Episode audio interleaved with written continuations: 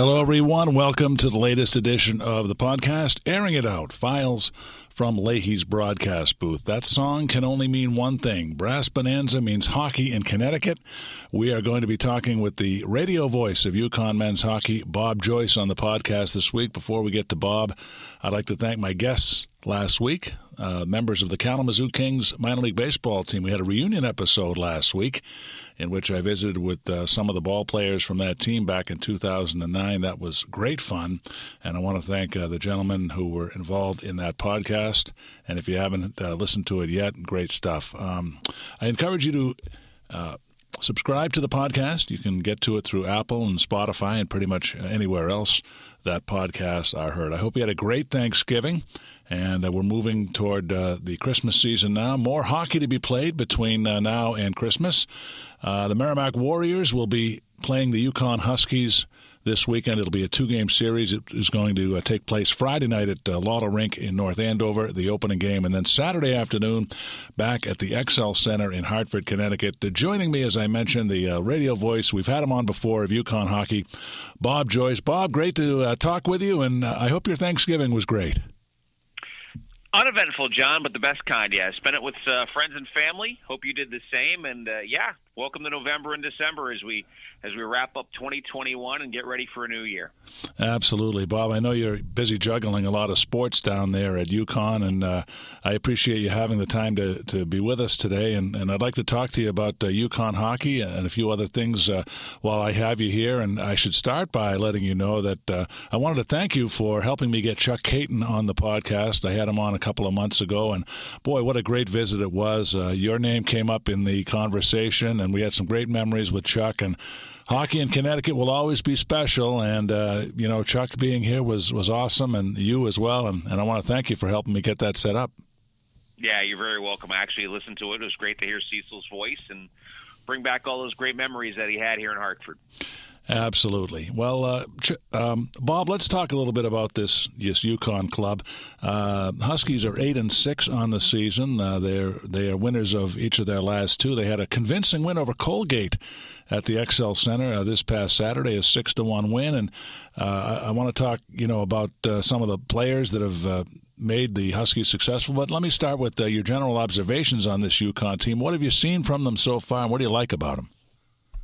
Well, honestly, I think they've underachieved just a little bit. Um, I thought they'd be better through uh, the first 14 games of the season, and that's still to be determined over the course of the next two weeks when they play Merrimack and then AIC to close out the fall portion of the schedule before they get get that uh, time off until January 2nd. But I, I, I've seen a lot of good things from this team. The penalty killing is certainly much better than it's been in past years. The power play continues to struggle. Uh, this team has a lot of depth up front. Uh, Mike Cavanaugh really doesn't consider his four lines uh, lines one through four. He just rolls out four lines, and they are what they are.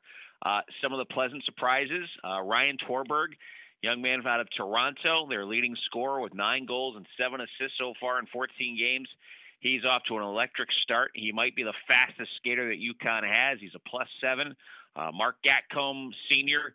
Uh, has played on the first line with uh, Johnny Evans and Joachim Kondelik a good chunk of the season. I know they've moved some lines around recently, but he's been uh, just a monster on the boards with a good forechecker, which he's always been. But now he's getting just reward for his hard work by scoring goals and getting assists.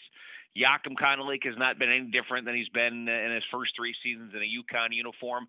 And uh, the freshman Hudson Schandor is off to a really good start. He just scored his first goal on Saturday against Colgate, but he has been a staunch 200 uh, foot player on both ends. Nine assists on the season. Vladislav Firstov just starting to get going.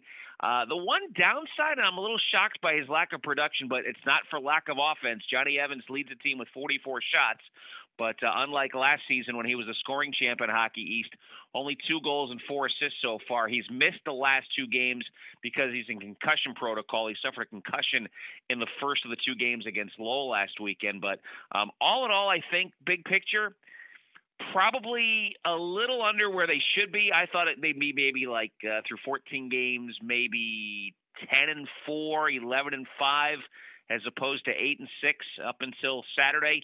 The three games between uh, them and Sacred Heart, the three Hockey East games against BU, BC, and Lowell were all two-one games. Unfortunately, two of them were in in the Boston schools' uh, direction.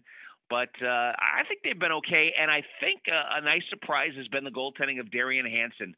Such a calming influence for a, for a veteran goaltender transfer from Union, who uh, wasn't even in the portal six hours when Joe Pereira gave him a call and said, "Hey, uh, with Tomas Hromadko potentially leaving after his junior year, there might be a spot open for you." And he's been the workhorse, and he's been really good in net for them. Very calming, smart, knows when to cover the puck up. Uh, doesn't give up many rebounds, but he's he's been solid. So I guess eight and six is where they are. I mean, it is what it is, but I thought they'd be a little better at this point. Well, you mentioned Hanson, and I'd like to touch on him again. You know, he's played every minute in goal for UConn, so uh, that shows you the confidence that uh, Coach Cavanaugh has. And you know, you can't beat that veteran uh, leadership in goal, and and it really looks like he's been a stabilizing force for you. And, and you know, let's face it, Hromadko, those are some big shoes to fill. Yeah, I think he's a little better in some in some areas that Tomaj was. I mean, he he's he's just a being a veteran guy. He just brings that calming influence, positive guy. I mean, Tomaj was full of energy. Um, Tomaj probably gave up a few more rebounds, big rebounds, than uh, Hanson in the last couple of years, but but Hanson just has this calming influence on the team. He's a good communicator with his defensemen. Um, he he knows you know when when he has to cover the puck up in a situation where you know maybe you don't want to get the defenseman and the forwards running around in your own zone. Uh, he he just has that innate ability to do that, and you know in his three years at Union, especially his last season when they weren't very good, uh, he had four or five, maybe six games where he was making at least 30 saves in a game. A few of them he had to make 50. I mean, he almost stole their uh, first round ECAC playoff series against Yale because he was so good a couple of years ago. But he's been a nice fit, and uh, and this is a young man who's a basketball junkie. He uh, on the back of his mask, and John, you'll see this on the over the weekend when Hanson plays against Merrimack. Uh, on the back of his mask, he has paintwork of basketball players in the past. He's had Allen Iverson. Uh, I forget who the second one was, but as a UConn Husky, he has Maya Moore and Kemba Walker on the back of his mask because he's such a basketball junkie, and he can't wait to see a game at Gampel oh, that's awesome. Yeah, we will look for that, uh, particularly you know the first game Friday night. And I wanted to touch on Johnny Evans too because last year, Bob, when Merrimack and UConn got together, particularly down uh, in Storrs, they didn't play in Hartford last year, but uh, UConn uh, beat Merrimack handily uh, down there. And uh, Johnny Evans had a career game. He had four goals, and he always seems to post some big numbers against Merrimack. how special is that player, and how important is he to Coach Cavanaugh's offense? Well, he's very important. Um, again, I mean, he he's getting offense. He's getting shots. I mean, he has 44. That's uh, second on the team, to Marc Gatcomb's 46. So the shots are there. They're just not happen to be going this season. And one trait that Mike Cavanaugh has raved about him. I mean, he put a lot of time in the work in the weight room between his sophomore and junior season to take that next step up. And he's become a really good 200 foot player. He's out there on the penalty kill a lot. He's out there on the power play, obviously. Uh, he's a pretty good guy in the face-off dot, and as long as he continues to play the full 200 feet, you know, uh, be somewhat physical with his frame. It's not very big, but he uses it. Uh, he's going to be a key piece of this team. Now, all all they need him to do is is get going in the scoring department. Now, that's having said that. Other guys have picked up the slack, you know, with with Tverberg's nine, five from Gatcomb, five from Firstov, and uh, four from Nick Capone, who's starting to come on as a sophomore. You know, he um, he's tripled his goal total from from uh, his first year out. We only scored one, but if they get Johnny Evans going, uh, I, I can see big things going on with this UConn team because one thing. Uh, you know, Mike has always has always said this team's got to get get gritty. They've got to get dirty in front of the net. And there are times in games you don't see enough of that. But uh, in, in the game against Colgate, they got that. In the wins against Maine, they were able to do that, and they got to get the power play going too. And I think that's another aspect of Johnny's game where you know he just they they just need to get get him the puck, continue to shoot it, and hopefully good things happen. Well, let's talk about the the, the uh, defensive core. There's a guy that jumps out at me, Ryan Wheeler. Uh, he was recently named Defender of the Week in Hockey East. Uh, what have you seen from UConn's D, and, and do you feel it's a strength of the team? Can't. No, you know what? It's I don't know. I still think the forwards are the strength of the team because of the depth they have there. But the the core defensemen are a good group. Uh, you know, you mentioned Ryan. I mean, this is a young man who who easily could have or wanted to enter the transfer portal last season, but things you know didn't work out for him. And Mike wanted to keep him. Mike Cavanaugh, the head coach, he decided to stay. And with some injuries, uh, they were down to six healthy defensemen. He has made the most of his opportunity. He has uh, gotten a little bit better in, in getting into the rush offensively, picking his spots. You know, defense first, and then pick your spots offensively, and it's paid off for him with a couple of goals and a couple of assists on the season. Uh, he's usually been paired up with uh, Jarrod Gourley or uh, Harrison Reese. Gurley has been a fantastic addition to the team, the transfer from Arizona State, from Calgary, Alberta. He has been that stabilizing force in the group of defensemen. Uh, Harrison Reese has gotten a little more offensive in that department. Usually, it's John Spetz and uh, Carter Berger who have been the have been the offensive this defenseman. But you know, when Mike, uh, when I mentioned about uh, Wheeler, you know, these other guys are just finding their spots, picking their spots, getting into the rush when they can, as long as they have people covering for them. And uh, Roman Kinal has been staunch. He he's back uh, in his second full season healthy after having a blood clot a couple of years ago where he didn't play. He he has been physical, a stabilizing force on that blue line. So and and the penalty kills better, John. I think that's that's a that's the biggest thing. They're up about 85% now. Uh, through the first 14 games, which is very good. I mean, last year they were in the mid 70, mid to low 70s which if you're going to take that next step to be one of the elite teams in Hockey East, they had to improve that, and so far they have. But the defensive core, for the most part, John has been has been stable. I think the biggest thing on both ends, offense and defense, is puck possession and taking care of the puck and managing the puck. If they do that well, then good things happen. When when they don't get that uh, going like they didn't against Boston College or the first game against Lowell in that two game series, uh, bad things happen to them, and bad things happen to any team in college hockey who does that. But uh, as long as they're doing that and they've done a better job of that the last two games, good things will happen.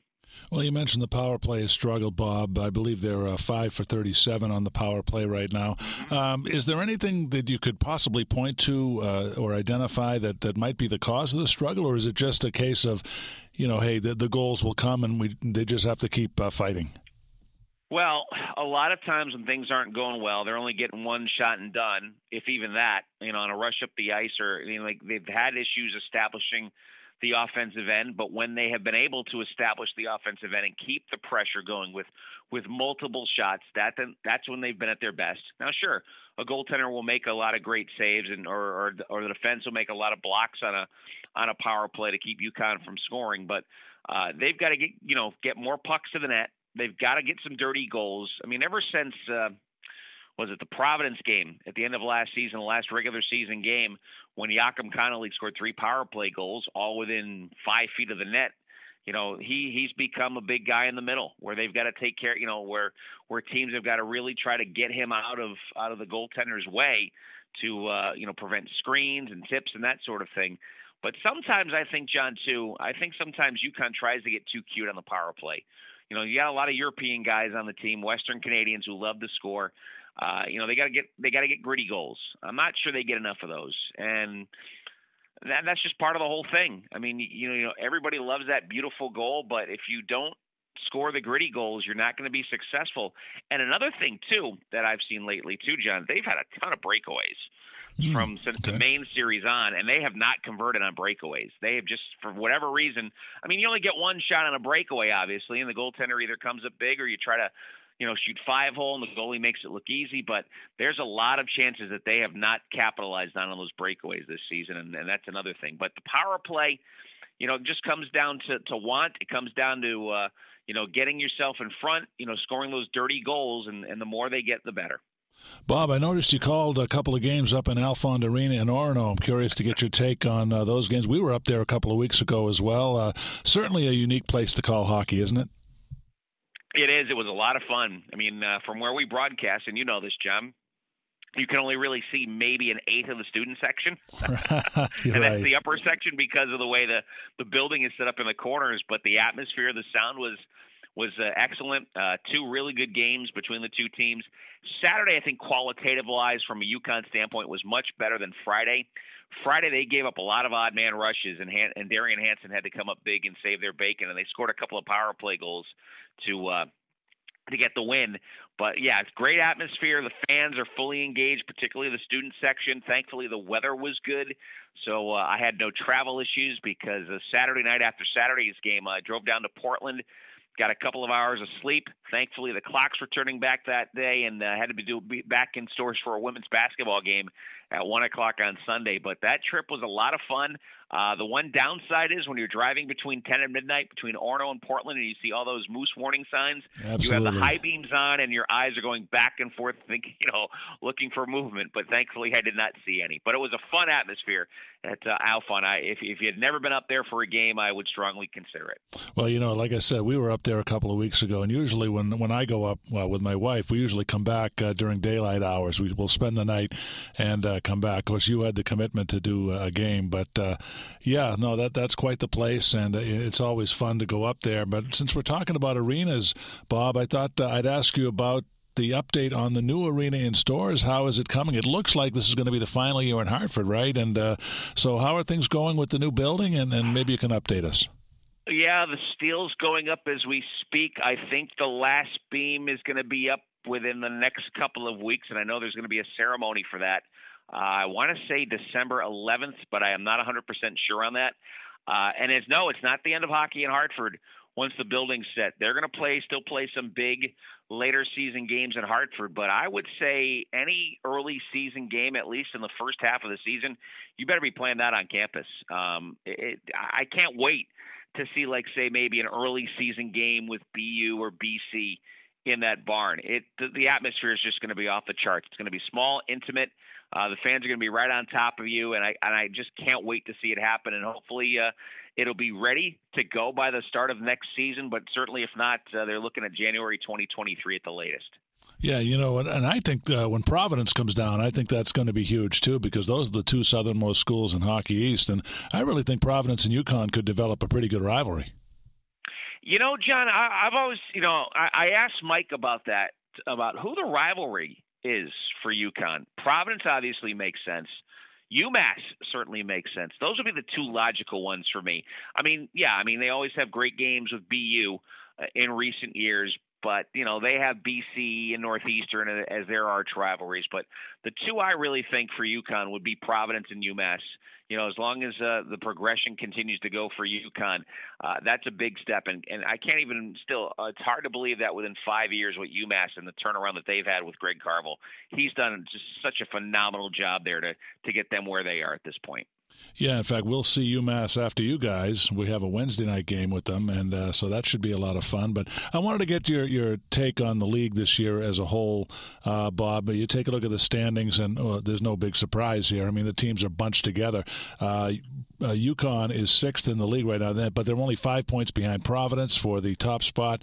You know, BU and Merrimack are right behind UConn at 11 points each. Uh, and I know, you know, you talk about Maine and Vermont how they've struggled, but uh, you know, I, I, think they'll they'll certainly win a few more games before all is said and done. But uh, you know, we've talked about how competitive this league is, how strong it is from top to bottom, and once again, we're seeing evidence of it this season. There are no easy games in Hockey East. No, and I think BC obviously found that out the first weekend when I went up to, to uh, Burlington. I think Philip Lagunov was a, was a big get for Vermont. Yeah, still, granted they're two and nine on the season, and Maine's only won one game. Maine, you know, obviously is in a, in a coaching change because of a tragic death to Red Gendron. Ben Barr's taken over. They've got some talent, but maybe the system that, that Ben wants to, you know, implement is not exactly uh, what the style is of the players that he currently has. Uh, you know, UConn played great against BU. Uh, I, I guess the thing with BU is the net minding, which I, I found really uh, hard because uh, was it Commesso, the uh, net minder for BU? That is that that name something? Uh, yeah. Drew Commesso, right? Yep, yep. He played great. He played great against us in the game in Hartford, the first uh, Hockey East game of the season, and then UConn uh, went up and routed BU up at Agganis for the second straight time, which I found baffling. And UConn got got the better of Northeastern. You know, the teams that they have yet to solve on a consistent basis in Hockey East are BC and Providence. Uh, they played a really good game against BC here, lost two to one, and then they went to Providence, and the and the Friars put a pretty good hurt on the Huskies uh, that second night. Uh, Mike thought they played well, but you know, PC got a couple of breaks, but you know, I watched the game, and you know, I thought PC certainly dominated. I've yet to see UMass in person, and you know what you're going to get from Lowell every year. I mean, Lowell and you know what what they do up in Lowell. I think that's that's one of the great success stories of this conference. You know, everybody talks about Providence and UMass and, and the Boston schools, but it seems like John every year when you get to the nitty gritty, Lowell's always in the top four at the end of the season, or especially when you get to the Hockey East playoffs. They're usually in the semifinals, or, or in last year's case, getting to the final last season. So uh, yeah, you can't take a night off in this league. Mike Cavanaugh is absolutely right. You know, you cherish every win you get in Hockey East and savor it because every win you get is not easy to come by. This is a, a, good league top to bottom, and you better show up and be ready to go each and every night. And I'm glad you mentioned Lowell because I think they're a team that's uh, flying under the radar just a little bit. They've played the second fewest games in the conference, but you know, you look at the Riverhawks; they've lost only one game in conference play, and that was to you guys. Uh, yeah, but Sunday. Yeah, but uh, you know Norm Bazin, you can't argue with his track record, and uh, the Riverhawks they're going to be a top echelon team, and uh, you know we haven't seen them in quite a while. We didn't play them last year, oddly enough. They were only eight miles away from our campus, but uh, because of COVID, you know we didn't play them, and we're going to play them, uh, I believe, in January. But uh, yeah, I mean you're right. You talk about those Boston schools, Providence, but you know Lowell has to be in that conversation. Absolutely. I mean, they get to the tournament a good chunk of, of of the time. They've had great success in the tournament. And in Hockey East, I mean, you know, look, like I said, they show up in the semifinals. I mean, last year they pushed UMass to a one nothing game. I'm still convinced, John, that that the Lowell's comeback against BC in the semifinals, if I'm not mistaken, up at the BC, where they came back, storming back. They won in double overtime. I think that took a lot out of BC. Um, and then they lost, a, you know, after they had a bye in the first round, I think because of COVID, they went on and lost their their first NCAA tournament game, and that's because of what Lowell was able to do. I mean, you know, as you mentioned, Norm just churns out winning teams year after year. They're so good defensively, and it's tough to score on them. And, and UConn found that out with two hard-fought games against the Riverhawks, and they were lucky to get that 2-1 win in Hartford to get them going. And they did that without Firstov or Evans in the lineup, so they had to grind one out and get get the production from some other people, which they did. But yeah, I mean, you know, you know, everybody talks about the flash of the Boston schools, the flash of Providence, but every year Lowell's always there, and that's impressive. And I'll tell they you, have a great barn too. Oh, absolutely. I'll tell you a team to keep an eye on too. And I just I saw them Saturday night because I filled in on their radio broadcast. Uh, that's Northeastern. You you got to watch this kid Devin Levi. He's got five shutouts in his first 15 collegiate games. He's already tied the school record for most shutouts in a season. Uh, this kid's the real deal. And Bob, you talk about uh, defense and goaltending winning championships. If that's the case, Northeastern's in great shape. They are. I was shocked the way UConn beat up on them up there. They scored five goals on Levi. Yeah. When they played a weeknight game up there. I mean, it's early in the season, and Levi had just come off, I think, a shutout. I had come off back-to-back shutouts, or at least one. Anyways, but uh, yeah, UConn made him look ordinary. Huskies have had a lot of success at Northeastern and at B- BU lately, which is is great to see. But uh, Northeastern's got a lot of weapons up front. They've got mobile defensemen. I mean, it's a crapshoot this year who's going to win this league. I can't wait to see January and February kind of develop and see how everything plays out.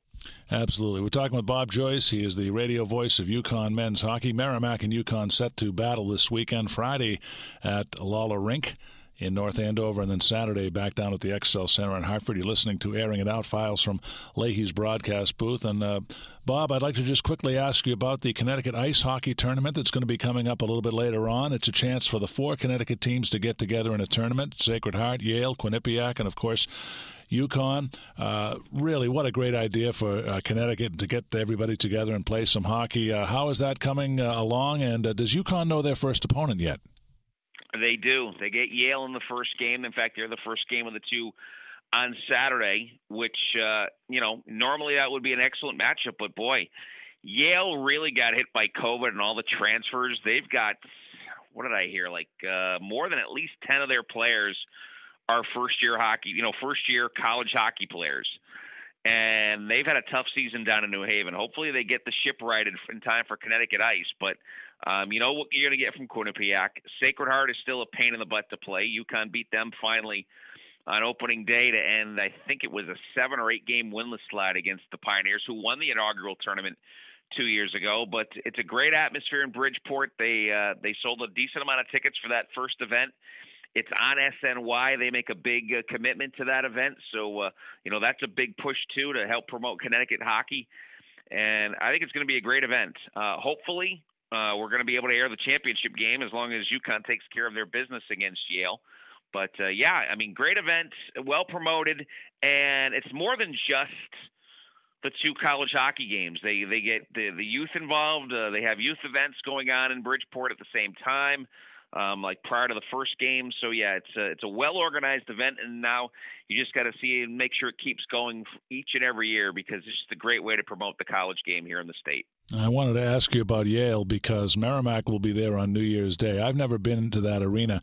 I'm going to be going as a fan where, where we uh, were told we, we cannot broadcast on the road this season. Merrimack, uh, unfortunately, uh, not uh, permitting that, but uh, I'm going to be there. And uh, I just want to get your sense of, of that building and, and what to expect. Oh, it's a great barn for hockey. It's kind of, in a way, reminds you a little bit of Alfond up in Maine. Um, the roof's a lot different. It looks like when you when you see it for the first time, you're to think the roof kind of reminds you of the hull of a Viking ship. It's all wood. It's well done, and then you walk in. It's it's it's it's intimate, very intimate. They have the uh, Connecticut High School Hockey Championships there each and every year. Uh, you won't be disappointed, John. It's it's a fun building to watch a game. The sound is amazing in that building, and uh, hopefully you get uh, some quality hockey to watch. And you said New Year's Day, correct? Yes. Yep. Yeah. Okay. Yeah, we'll be at Harvard on the second and I'm looking forward to uh, doing a game up there. Yeah, make sure you make, make sure you bring your warm jacket. Harvard is uh, one of the coldest rinks I've, i think I've ever done a game in. But uh, you know, we talk about hockey arenas in Connecticut. You know, uh, Sacred Heart's getting a new one too, right? They're, they're getting a new building. They are. Uh, Merrimack, yep. Merrimack will play down there next year, but they're not going to play in the new rink. But uh, I think Sacred Heart will open up against BC the first game they play there. But well, exciting times down in Connecticut in terms of the hockey, and so looking forward to the Sacred Heart experience as well. I, that's another place on the road I've never been to. Yeah, where do they play? Bridgeport. Yes. Yep. Okay, yeah, yeah, you'll like Bridgeport. Bridgeport's a good arena. It's a good multi-purpose arena. The uh, American Hockey League, the Islanders uh, minor league team plays there right now. That's right. Sacred Heart does still play their home games there. Uh, it's a great venue. It holds seventy-five, eight thousand for college hockey. Uh, I know the women's regionals have been there on numerous occasions including uh, this upcoming year. So it's like a it's like a home crowd for UConn uh, for women's basketball, and they've actually played some regular season games in the past there. So uh, yeah, that's that's a nice arena. It's uh, well built, perfect size for for what they're doing, and and they do a great job organizing the events down there. All right, Bob, let me get your thoughts about this weekend between UConn and Merrimack. How do you see this thing playing out? Obviously, Lawler Rink is, is a difficult place for visiting teams to play. Uh, UConn has had some success in that building over the years, and of course, the return game uh, Saturday afternoon down in Hartford. Uh, give me a sense of how you think it's going to play out. Well, I haven't done a whole lot with hockey in the last couple of weeks, only because I've been doing a lot of basketball. But I've been keeping up with Mike. Um, you know, look, they've got to get, they've got to get off to good starts.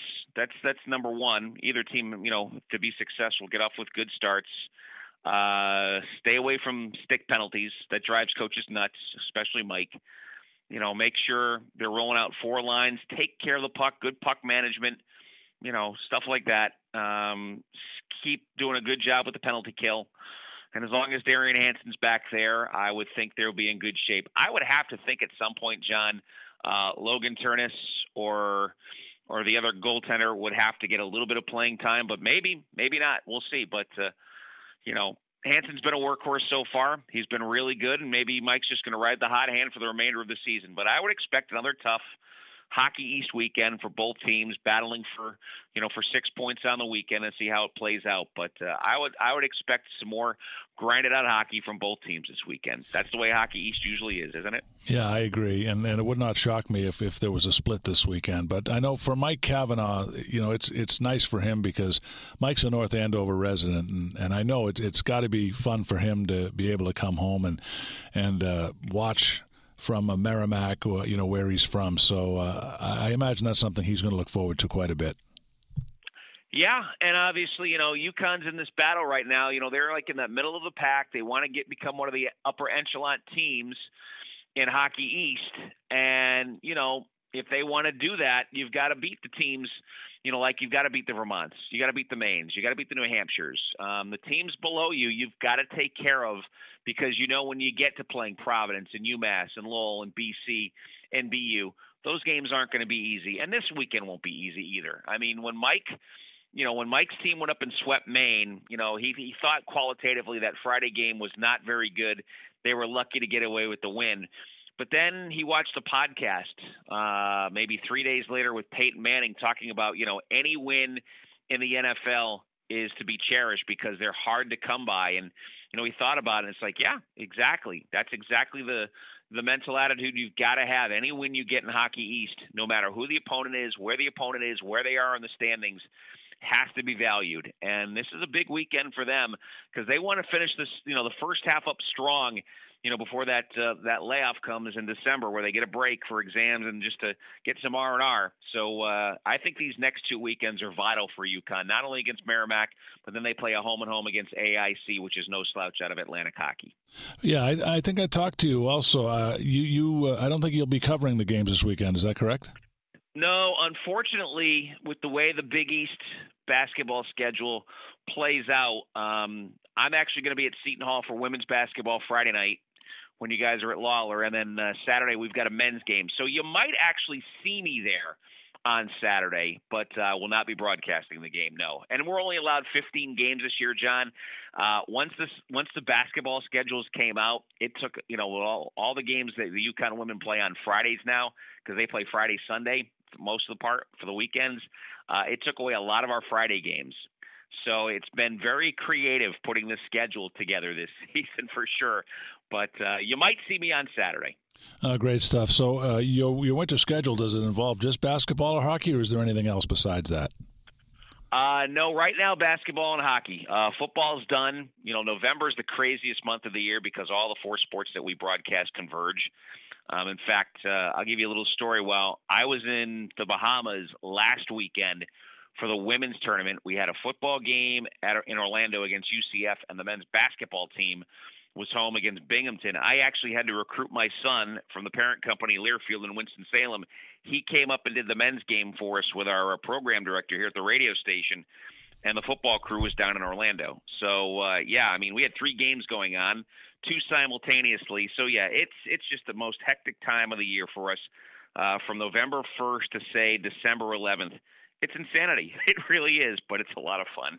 I, like, I missed it last year. Yeah, I like those stories of keeping it in the family. I had Tim Neverett on a couple of weeks ago, and you know, of course, his sons are involved with the uh, AAA ball out in Las Vegas, so they're following in his footsteps. But uh, Bob, I, I got to let you go because we're we're up against the clock. But I wanted to thank you for spending a few minutes with us today. I'm sorry that I won't get to meet you for the first time this weekend, but I'm holding out hope that that's going to happen uh, down the road.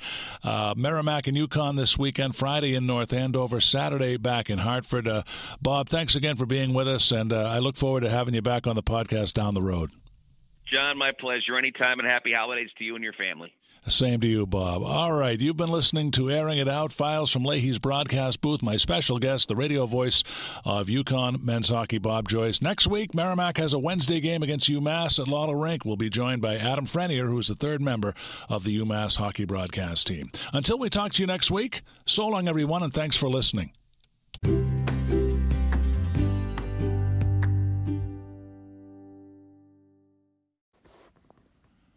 Mitochondrial disease is a rare multi-symptom disease characterized by breakdowns in the mitochondria, which are specialized compartments that are present in every cell of the body except red blood cells and are responsible for creating more than 90% of the energy needed by the body to sustain life and support growth.